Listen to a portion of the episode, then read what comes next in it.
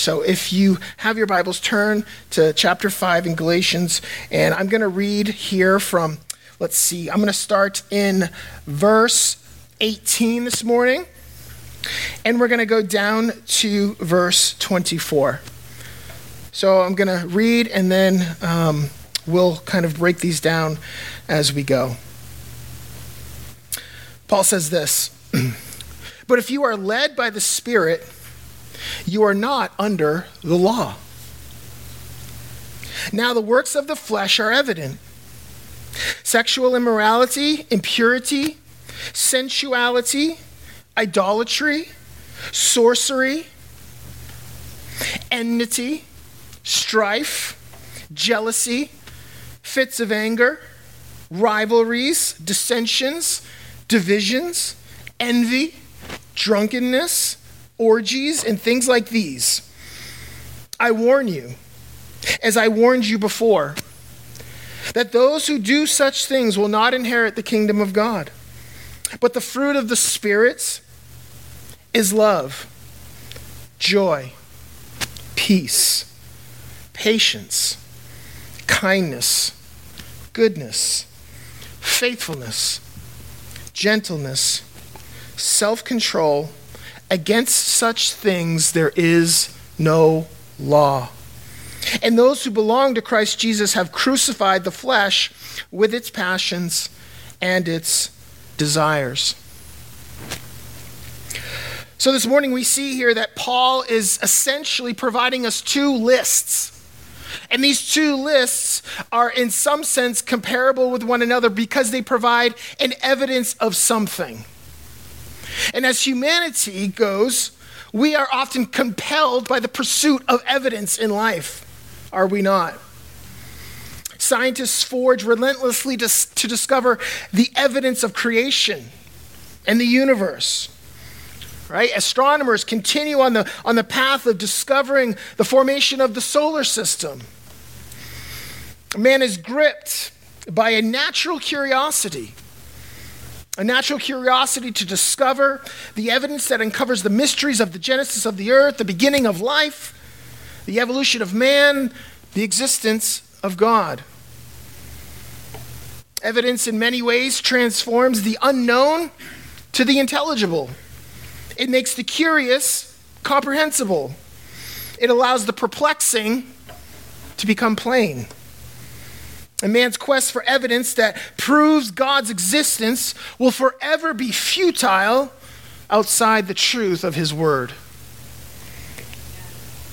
Men will endlessly stumble and stammer and grope in the dark, attempting to arrive at a knowledge of God, but will never enter that illuminated room of revelation outside of his word.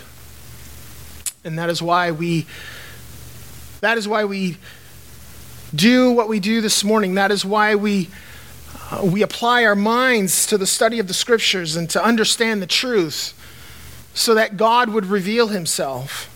Because outside of the truth of God, we stumble and stammer and we grope in the dark. We do not know who God is. Romans 1, you don't have to go there, but I, I will go there. Romans 1 verses 18 to 20, Paul says this about this reality. He says, For the wrath of God is revealed from heaven against all ungodliness and unrighteousness of men, who by their unrighteousness suppress the truth. So, in our natural state as human beings, unregenerated in the mind, the, the prevailing attitude of the culture out there is that they suppress the truth of God in their unrighteousness. That they see all around them the evidence of God, but they deny his existence. That is the state of the world that we live in. Paul goes on to say this For what can be known about God is plain to them. It, it doesn't take rocket science to figure out that there is a God. It is plain to them. For his invisible attributes, namely his eternal power and divine nature, have been perceived ever since the creation of the world in the things that have been made. So they are without excuse. And so aren't we. The idea here is, is that you just go out into the creation and you see the form and the majesty and the wonder and the creativity and the stability. And it reveals the divine nature of God and his power so that no one is without excuse. Everyone can understand that there is a God through the evidence of creation. And so, in this series, in this series that we're doing in Galatians, Paul, we see here in this part of our text, not only provides a list or an understanding of God creating and showing in the evidences of himself in creation, but he also shows us the evidence of himself living inside a regenerated believer. And this is the list that he provides here in Galatians chapter 5. And this evidence, guys, it provides a sturdy assurance for us it's incontrovertible proof. It is to them, or it is to us, and it is to the Galatians that they have indeed either rejected the false gospel that has been given to them, the false gospel of works and the law, and have heard and received the true gospel of grace, trusting in Christ to justify them, to redeem them, to save them, and to sanctify them. See, this list is a set of assurances, it's a certainty. So often, many Christians walk around in life uncertain and unsure if they're actually saved. They may have professed Christ at one point in time, and we'll talk about this in a moment. They may have, you know, gone to a conference or gone to an event and raised their hand and prayed a prayer. But that alone does not guarantee salvation. And I know that may sound strange to you, but it's only in accord with what the scriptures say. Salvation is evidenced through a life that is either led by one list or the other. And so Paul gives us this list as a way for us to be certain of our salvation. We can be assured if our life looks like this. And he wants the Galatian church to be assured as well. Because as we know, as we've gone through this, they have a decision in front of them. They have a false gospel that has been brought to them that is Jesus Christ and Him crucified, plus your own work, plus your own performance.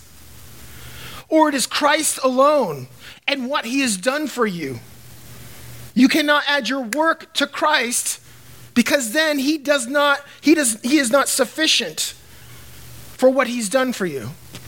So if we add our work to his work, what we are saying is, is that Christ, you are dependent on me for my salvation. And so they are in this place of decision. And Paul gives them this list so that they can be assured that they have actually believed in the true gospel of Jesus Christ.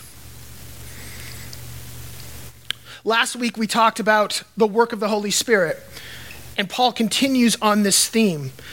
Last week we talked about how Paul said that we are called to freedom. We are called to freedom. And the superlative benefits of freedom in Christ, we talked about last week, is the restraint of the truth of Christ. That is the truth of Christ that hems us in that constrains us. Our freedom is not a, a freedom to do whatever we choose, but a freedom to love Christ apart from works that save us. Not only that, he said that your freedom is not only simply a restraint, but it also is expressed in your service, right? We said that we, when, when, when we are living in the freedom of Christ and believing in the gospel, that our natural proclivity is to serve one another. And then Paul says, in this, walk by the Spirit. How is it that you are going to live a life and participate in a life like this? It is through the power and the agency of the Holy Spirit. So then we talked about last week that the premier agency of freedom is the Holy Spirit. It is the Holy Spirit's work in us that allows us to live in freedom, that allows us to want to serve, that allows us to be hemmed in, hedged in by the truth not believing false teaching or false gospels or, or other teachings that will come our way that will entice us to draw us away from the truth of Christ. Paul said, "Walk by the Spirit, and you will be gra- you will not gratify the desires of the flesh." And so last week we said this: that the freedom to love Christ and to obey His word and to selflessly serve others is dispensed and apportioned by the obedience of faith. Faith in Christ. And to the unshared, unique agency of the Holy Spirit's work of sanctification. And so this morning, Paul continues on this theme of sanctification and the understanding of the evidences of sanctification. So, we all want evidences in our life. And we can take this to the bank that if our lives look like this and don't look like that, we can be sure that the process of sanctification is happening in our lives. But this process is not of our own doing, it is not of our own work. This is solely a work of the Holy Spirit. And you may say to yourself, Well, I thought I partnered with God to, to sanctify myself. I thought I, I co-labored with God to say, I thought like, you know, I have some, don't I, don't I have something to do with, with, with, with my life getting better? Yes and no. Yes and no. And I'll explain to you that in a moment. But it is God through the Spirit that sanctifies, and it is God alone through the Spirit that sanctifies. It is an exclusive work of the Holy Spirit that sanctifies your life. If you don't believe me, let me show you a couple scriptures. Second Thessalonians chapter 2, 13 and 14. But we ought always to give thanks to God for you, brothers beloved by the Lord because God chose you as first fruits to be saved. Through what? Sanctification by the Spirit and the belief in the truth. To this he called you through our gospel, so that you may obtain the glory of our Lord Jesus Christ. There's so much in there, I'm not going to unpackage that. I could spend a whole sermon just on that one passage, but I will say this our salvation is evidenced by our sanctification. And our sanctification is predicated on our belief in the truth. So it goes that without trusting Christ and believing in the truth of Christ and believing in the gospel of Christ, we cannot be saved and if we are not saved, then our lives uh, have no process of sanctification being born in it. That's what Paul is saying. And this only comes through the gospel of Jesus Christ. That's why it was so important for Paul to make clear to them, the, these Galatians, that if you believe this different gospel that's, that's adding your work to his work, guess what? You cannot be saved by this, nor can you be sanctified by this. Why? Because you have not believed the truth. You have added your truth to Christ. John 17, 17 through 19 says this Sanctify them in the truth. Who's doing the sanctifying? God, Christ. Through who? Through the truth.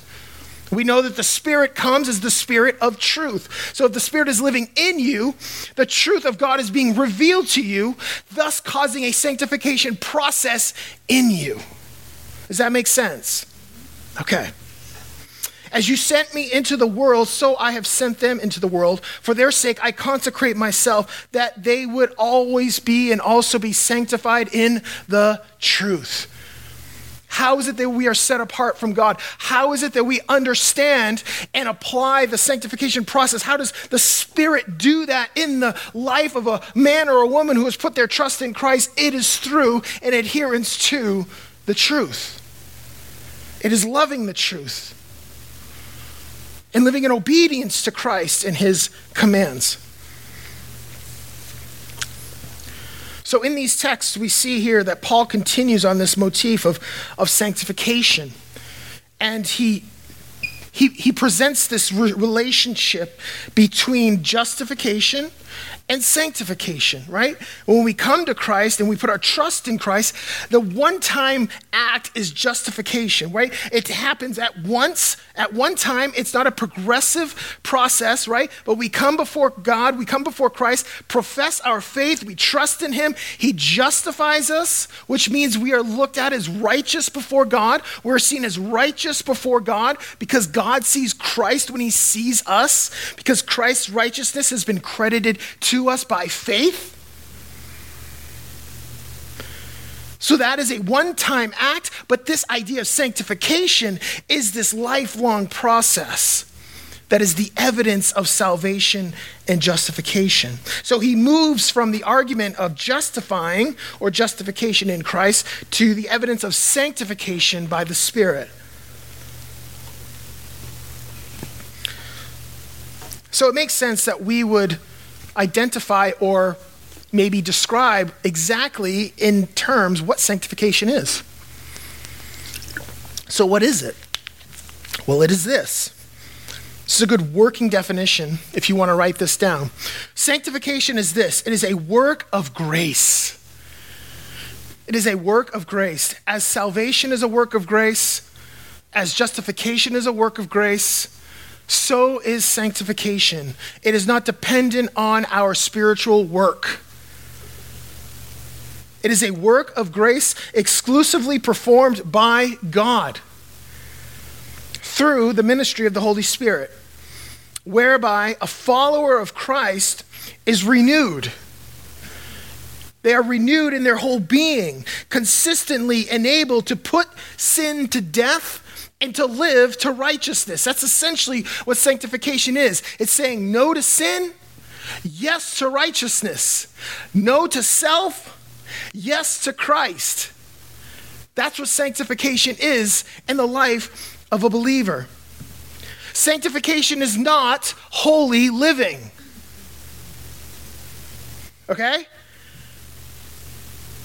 Sanctification is not holy living. That's work which we participate in, but it's not sanctification. Okay? Sanctification is not acceptable conduct.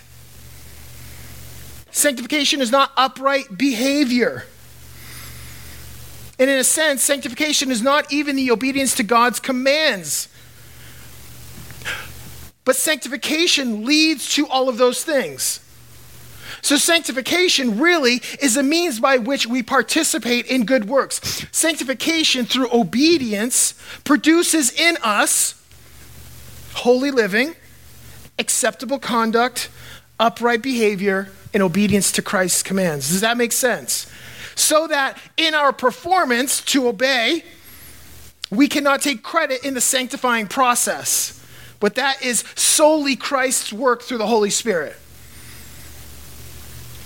Look at what Leviticus says in, in chapter 20, verse 8. He says this God speaking to Moses, he says this Keep my statutes, keep my laws, keep my word, follow me. And what I've told you and how I have called you to conduct your life. Follow me, keep my statutes and do them, for I am the Lord who what? Sanctifies you. Who's doing the sanctifying? The Lord, not us. So it's so important to understand that as we talk about this list that Paul uh, gives us with regards to the fruits of the Spirit. So the key takeaway here is this, guys a life that has been justified by faith in Christ, trusting in the saving work of the gospel, is a life that is being sanctified by the Spirit. That's how you know. That's how you know. We have effectually become a slave to Christ. We have become a slave to Christ by denying ourselves. And in that obedience, the fruit of the Spirit is produced by the Holy Spirit. So, Paul, with this sort of dazzling clarity and, and, this, this undeniable precision, he provides for us this stark contrast, this black and white that distinguishes a life that has received the gospel and a life that has denied the gospel.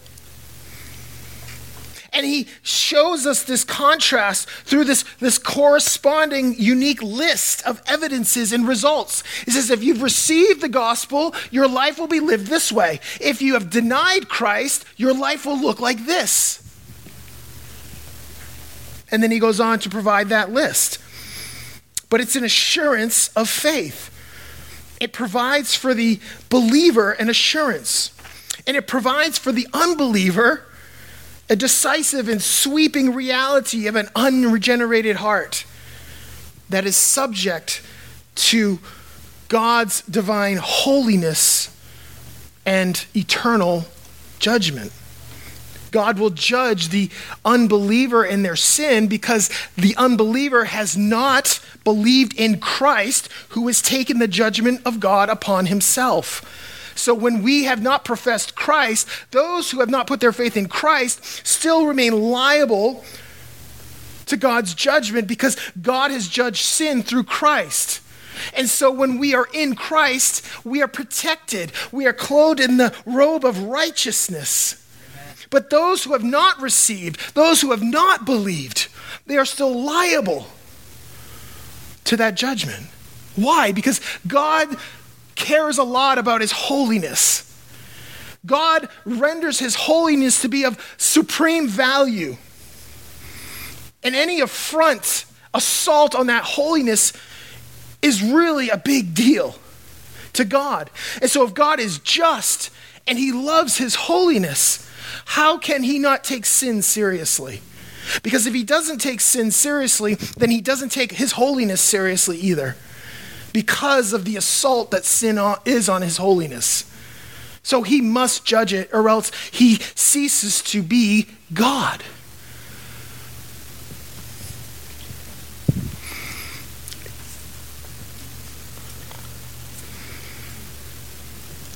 I want to just say this for a moment. These are the evidences of a life that have put their faith in Christ what we're about to read. I mentioned this a moment ago. Salvation is not near, solely a matter of profession. Paul says that if you profess with your mouth and believe in your heart, right, that Jesus Christ is Lord, you will be what? Saved. Right? Well, well, then that settles it, does it not? All I have to do is profess, right? All I have to do is say, Lord, right? I love you. I believe you. Lord, you are the Christ. You are the Son of God. You are the Messiah, right? That's all I need. I just need a moment. I just need a time. I just need a, an event to go to and then get whipped up into this emotional frenzy and then just make a decision for Christ and uh, just think to myself, oh my gosh, I'm covered. All I got to do is say a prayer and I'm good. But that's not how God shows us and depicts the reality of salvation in the life of a believer. See, professing with your mouth and believing in your heart was not a one time event. Uh, the verbs there that Paul is using in the tense that he's using them in the Greek is this idea of an ongoing process like sanctification. It's as I profess in with my mouth and as I believe with my heart, I am being saved. The Bible presents this idea of salvation both in the past, the present, and the future. We have been saved, we are being saved, we will be saved. So, being saved is not simply just a profession at one point in your life. But the Bible really presents salvation as a present reality.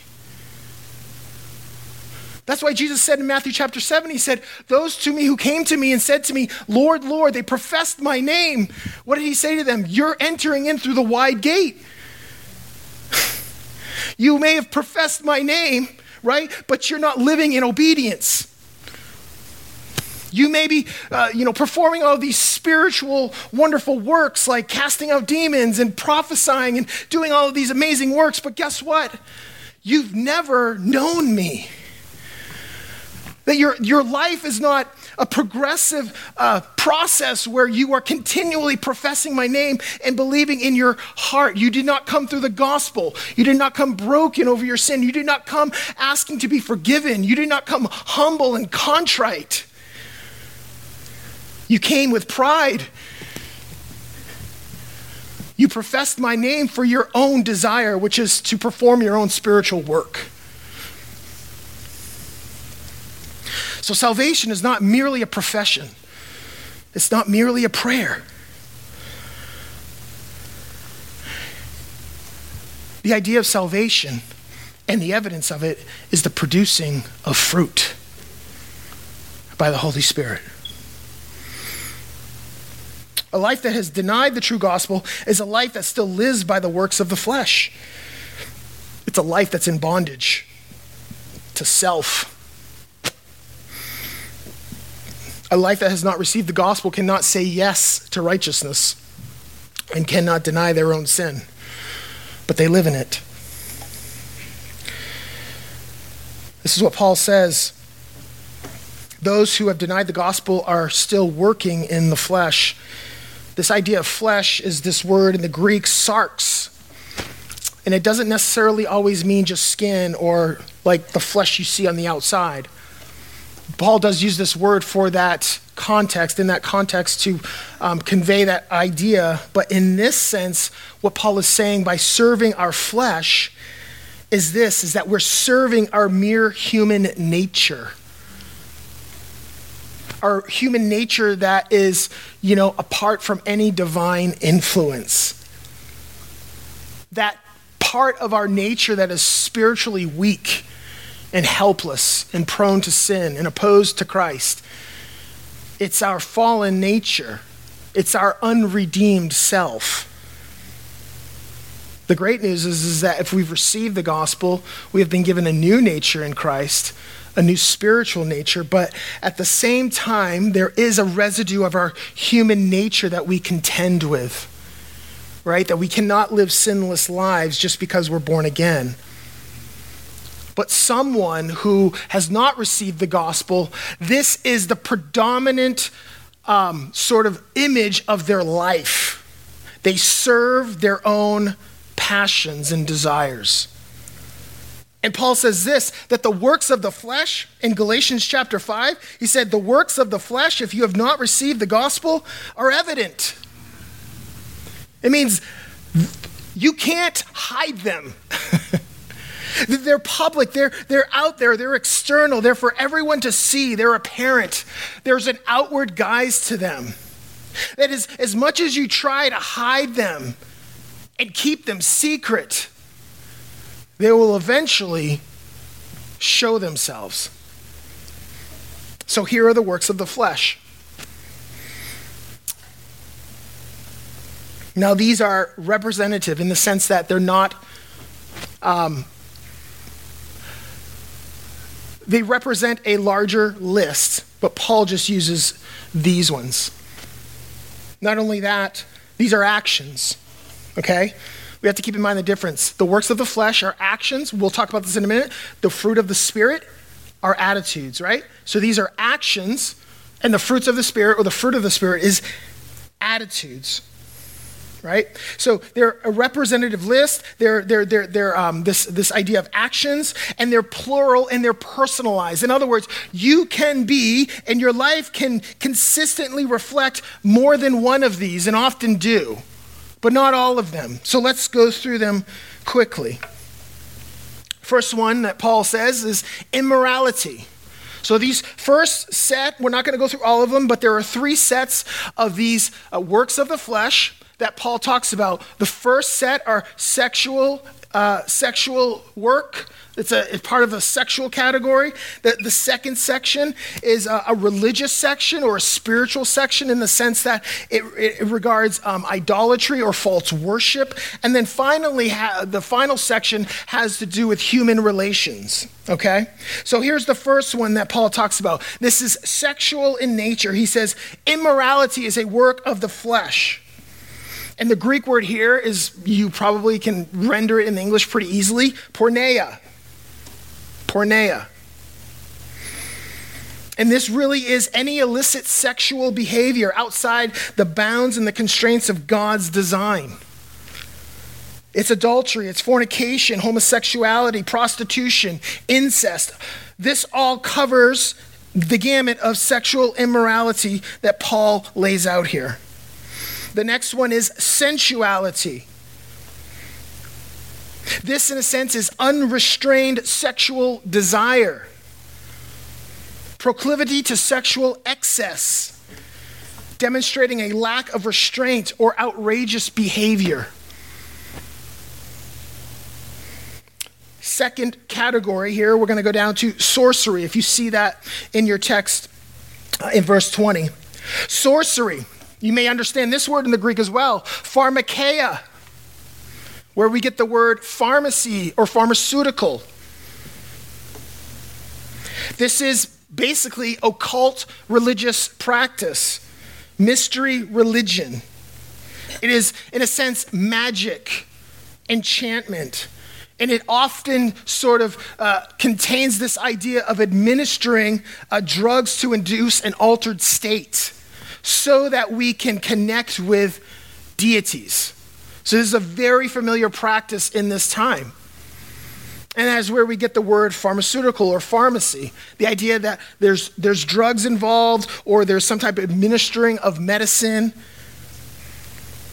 But it's a religious thing and it's idolatry because it's, it's going to God or trying to ascend to a knowledge of God through human means not through the truth of Christ, not through the revelation of God. And then finally, the last set have to do with personal relationships. So, enmities, hostility, hatred, bitter conflicts, jealousy, to be hot or boiling over with anger, a fervent anger and covetousness, jealousy, envying, emulation right? Then he talks about disputes, dissensions, factions.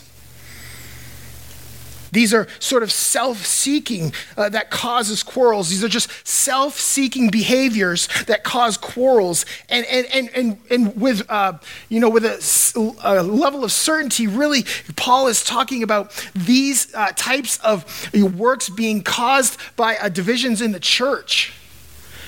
You see, there are factions and dissensions within the body of Christ, within the local body here. Uh, and, and, and some people are part of this faction, and some people are part of this faction, and, and, and they're almost sort of rivaling one another. And so the church must be unified in their understanding and their pursuit of the truth of Christ. And so, Galatians, if you have not received the true gospel, this will be the reality of your life in the church. You may come to church right? And you may you may come to church and you may congregate with god's people. But this will be the distinctive uh, pursuits of your life. And then finally he talks about drunkenness and orgies the state of intoxication and orgies is really this idea of letting loose or reveling or boisterous or crude behavior. These are the works of the flesh. These are the works of someone who has denied the gospel, who is not obedient to the work of sanctification that the Spirit wants to do.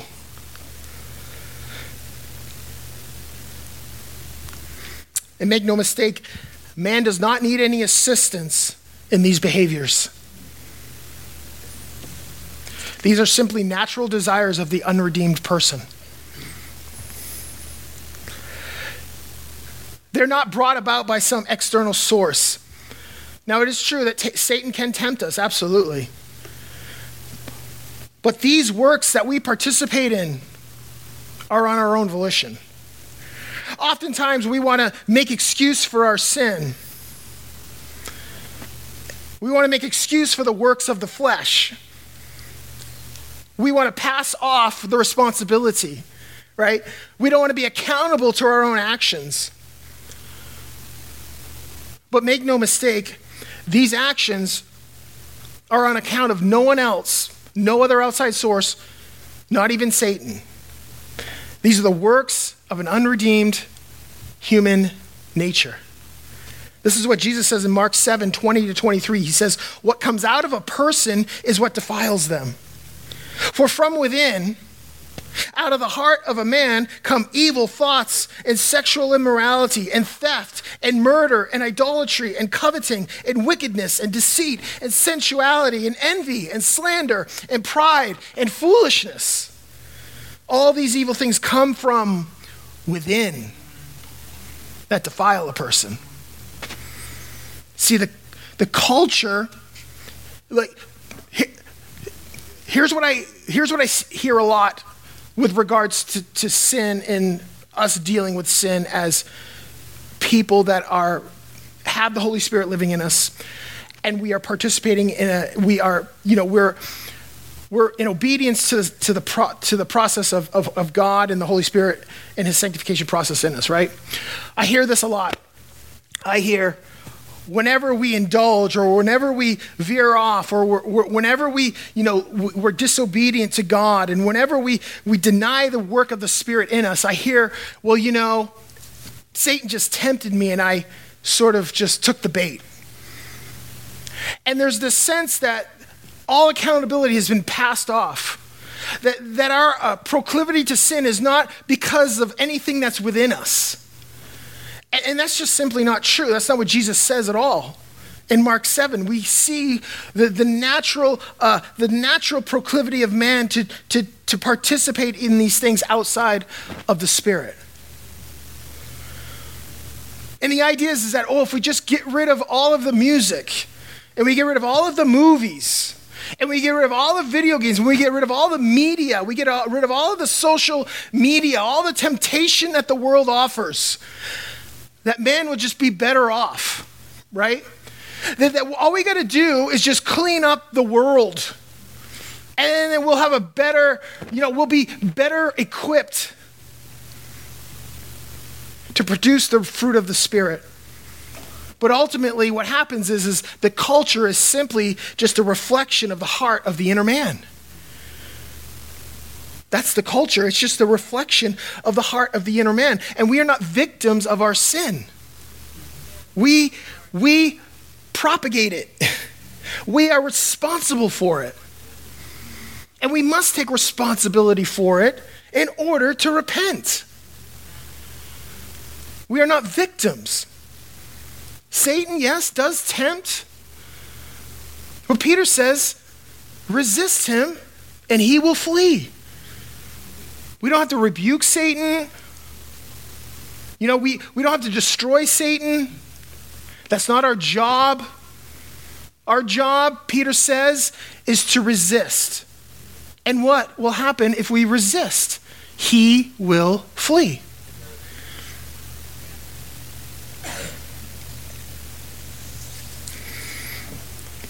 And Paul in verse 21 says this I warn you those who do these things will not inherit the kingdom of God. That's some pretty harsh language. But this word here in the Greek, prasso, is this idea of practice or repeated or habitual actions. So the idea is, is that a life that is habitually living in this manner, constantly practicing these works, those are the ones who have not been regenerated by the Spirit of God and who are obedient to the work of the Spirit in sanctification. Let me just say that sometimes as Christians, although the power of sin has been broken and the persuasion of sin has been broken, the idea that the power of sin and what it does to us is broken, and not only that, the power of sin to convict and condemn and cause death is broken through Christ, and the persuasion to live in accord with these works of the flesh has been broken. Yet there is still the residue in our nature, in the sense that we do still, in some sense, participate in that, but it is not a prevailing, predominant, you know, uh, facet of our lives. But here is what should be. And this is what Paul says here in Galatians chapter 5, 22. He moves from the works of the flesh to the fruit of the Spirit. He says, A life that has believed in the true gospel is a life that is being sanctified and will produce the distinct fruit of the Spirit. Now, look at this. The fruit of the Spirit is singular. Think about that for a moment. The fruit of the Spirit is singular. So if the fruit of the Spirit is being actualized in your life through obedience, it comes in all of these forms. It's not like the works of the flesh where we just participate in two or three and then, you know, we don't have issues with the others. No, the fruit of the Spirit is singular in the sense that God wills to bring forth the completeness of all of these characteristics of the fruit. It is one fruit with many characteristics and many sides. And these are attitudes, not actions. But these attitudes lead to good works. See how God has taken control? God gets all the credit for the sanctifying process, not us. But what is it that we participate in? Good works that are a result of right attitudes. That makes sense? Okay. So the fruit of the Spirit, produced completely, is love. Love. This idea of agape love, this word in the Greek is agape. It's not phileo, it's agape. It's this understanding of personal choice, right? That we love as a choice as a personal choice. We love one another as the church. It's self giving, it's sacrificial. It's not simply just good feelings or pleasurable emotions. And this is dominant and influential. This, in a sense, is the most dominant fruit that gives rise to the rest. So it's love, it's joy. It's chara, it's where we get the word charisma. Joy exceeding in cheerfulness and delight and gladness. The idea that God is exceedingly abundant in cheerfulness and gladness and love. These are all attributes of God that He administers to us through the power and the work of the Spirit through our obedience. So it is, in a sense, God distributing His attributes into us in some measure. It is joy. And this is joy not determined by our present circumstance. It's precipitated by the spiritual reality of Christ's nature being formed in us. It's love, it's joy, it's kindness. And this idea of kindness is this moral excellence in character. That God is the supreme expression of moral excellence.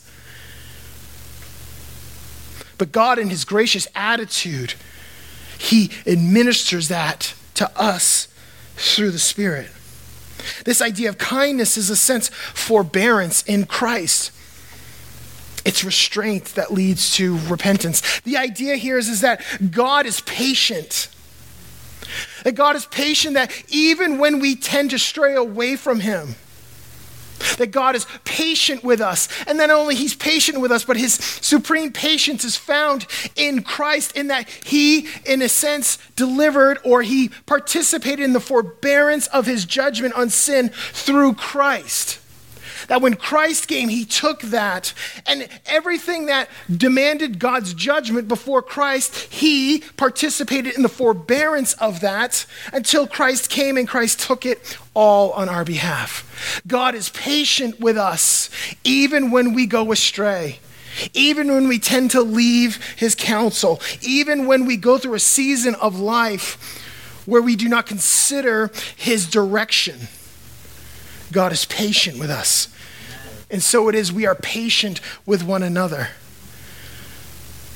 It is the patience of God that is actualized in us through the work of the Spirit. And finally, self control. This is not all of them, but these are just some. Self control. It's a strong, masterful restraint, diligence in attitude and actions. God possesses perfect control. He does not waver, He is not tempted to lose control. God is in perfect control all of the time. He's not swayed by the actions of men. His control is never undermined.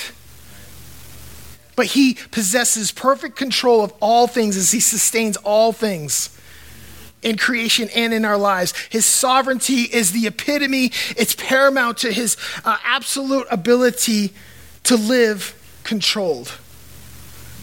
And so the fruit of the Spirit, in some measure, appropriates that to us through obedience. And you may say to yourself, well, Chad, I know people in my life that exhibit these, these things. I know people in my life that don't know Jesus, that are self controlled, that are patient, that are loving, that are kind. Well, what about them? Like, I don't need the Holy Spirit to actually see those things in my life because I see people in life, in my life, that don't know Christ that do these same things. They, they can participate in the fruits of the Spirit. What about them? Are you sure this is the Holy Spirit? Because it seems like other people can exhibit these same characteristics. And to a certain degree, that is correct. To a certain measure, that is correct. But here's the thing that we have to understand about that reality. Even with good works, even with charity that we see other people displaying in their life, these things cannot please God. You cannot please God with your good works and your charity and your right attitudes. Why? Especially if you are not in Christ. Why? Because it is impossible, Hebrews 11 6 says, without faith, it is what? Impossible to please God. So if we are outside of faith, those who have not put their faith in Christ, right? Those who have not put their faith in Christ, they participate in these good attitudes. How are they going about participating and bearing these good attitudes in their lives? Through the work of the Spirit or through the work of their flesh? It's through their own work. And so when God says, if you rely on your own work for everything that I provide for you, that cannot please me.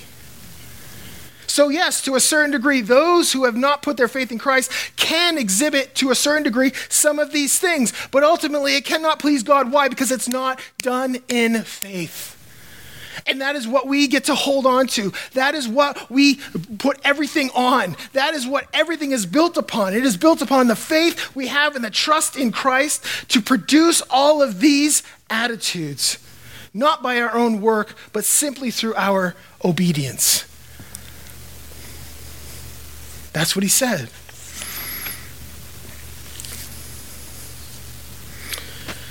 So, unlike the works of the flesh, the fruit of the Spirit is not a product of one's own ability.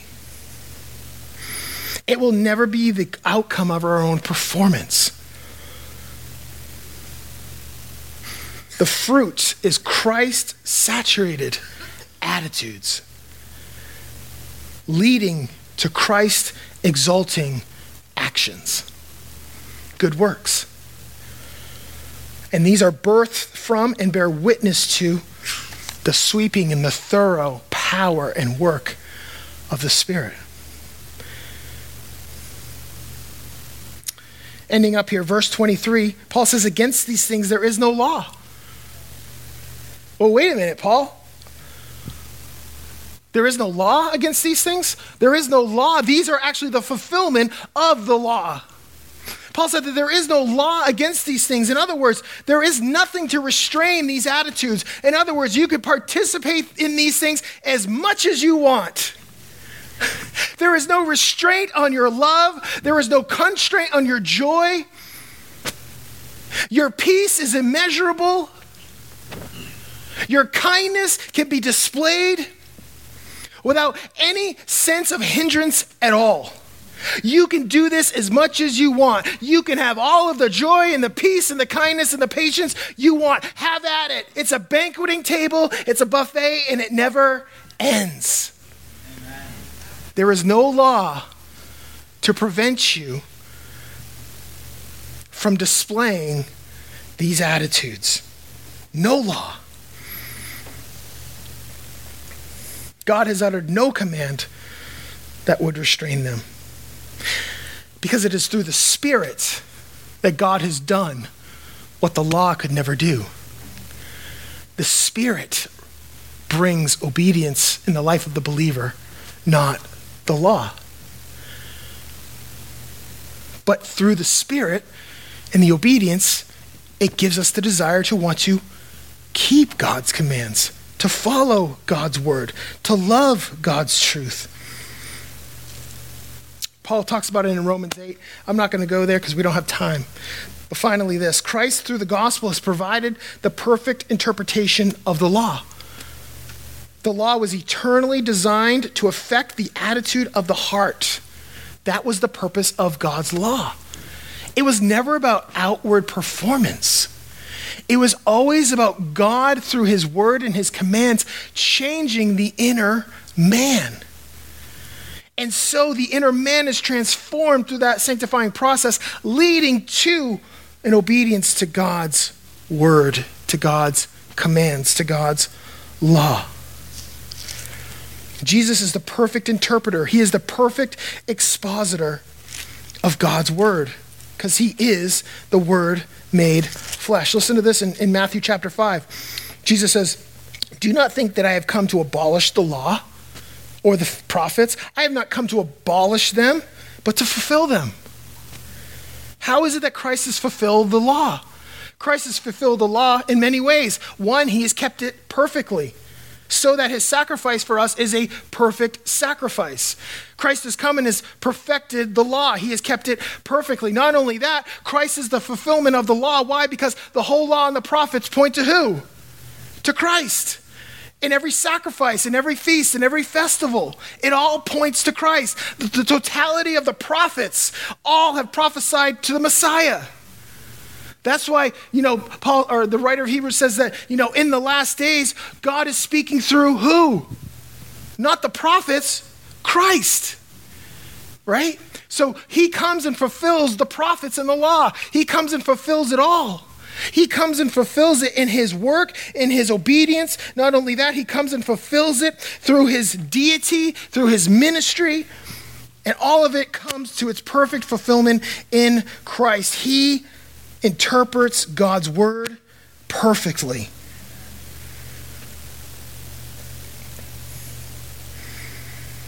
He says, You have heard that it was said to those of old, You shall not murder, and whoever murders will be liable to judgment. But I say to you, everyone who is angry with a brother will be liable to judgment. Perfect interpretation, right? Old law says, Don't commit murder. Jesus says, No, that really means don't be angry, right? Then he goes on to say, Don't commit adultery okay? But if you even look at someone with lust, in your mind, you're already committing adultery. In other words, it's not about your outward performance in your flesh, it's about your inward action in your heart. So Christ comes and becomes the perfect interpreter of the law of God. Does that mean that the law of God is no longer, uh, you know, good for us to follow? No, we ought to. Christ said, "You must follow me. If you want to follow me, you must obey my commands." As the co eternal Son of God, God, Christ was in every way agreeing with the Word of God in the Old Testament. He inspired it as the part of the triune God. And then finally, he says in verse 24, Paul in, in chapter 5, and those who belong to Christ Jesus have crucified the flesh with its passions and its desires. If you are in Christ, you are constantly saying no to sin and yes to righteousness. You desire the fruit of the Spirit, and you continue to hate the work of your flesh.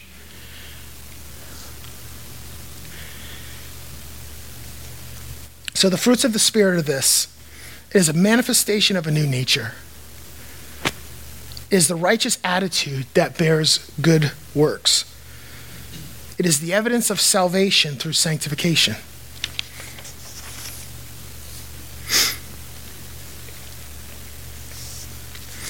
So, what is God saying about himself? This is what he's saying, and this is the application portion of our time together. This is what God is saying about himself in his word. It is so important to understand this. When we study God's word, the first question we must ask when we're done diving into it is this What is God saying about himself? And then, secondly, what is God saying about us? If we don't understand what God is saying about himself, we will never understand what he's saying about us. So if we start with us, most likely we're going to get that wrong. If we start with God, then we'll have a better understanding of how we're supposed to see ourselves in this text. Okay? So this is what God is saying about himself. God will not leave us. God will not leave you on your own accord, on your own devices, to your own faculties once He has saved you. He exclusively, thoroughly, and completely is sanctifying you. He's doing that in your life. That is His work to do in your life. And He does it by the irrefutable and undeniable power of the Spirit. He does this through our obedience. Okay? He does this through our continual daily obedience to the work of the Holy Spirit, to Christ, and our reliance on Him for the forgiveness of our sin. I have a text here, 1 Thessalonians, I won't read it. It's 523 if you want to jot it down in your notes. And then finally, what is God saying about us? This is what he says saying no to sin and yes to righteousness is not the result of your collaboration with him. It is not a consequence of your cooperation with the Spirit. It is the product of our faith in Christ, our repentance of sin, and our trust in the gospel. Most importantly, it is the product of our faithful obedience to the energizing and sanctifying work of the Spirit, producing the undeniable evidence of fruit. Amen?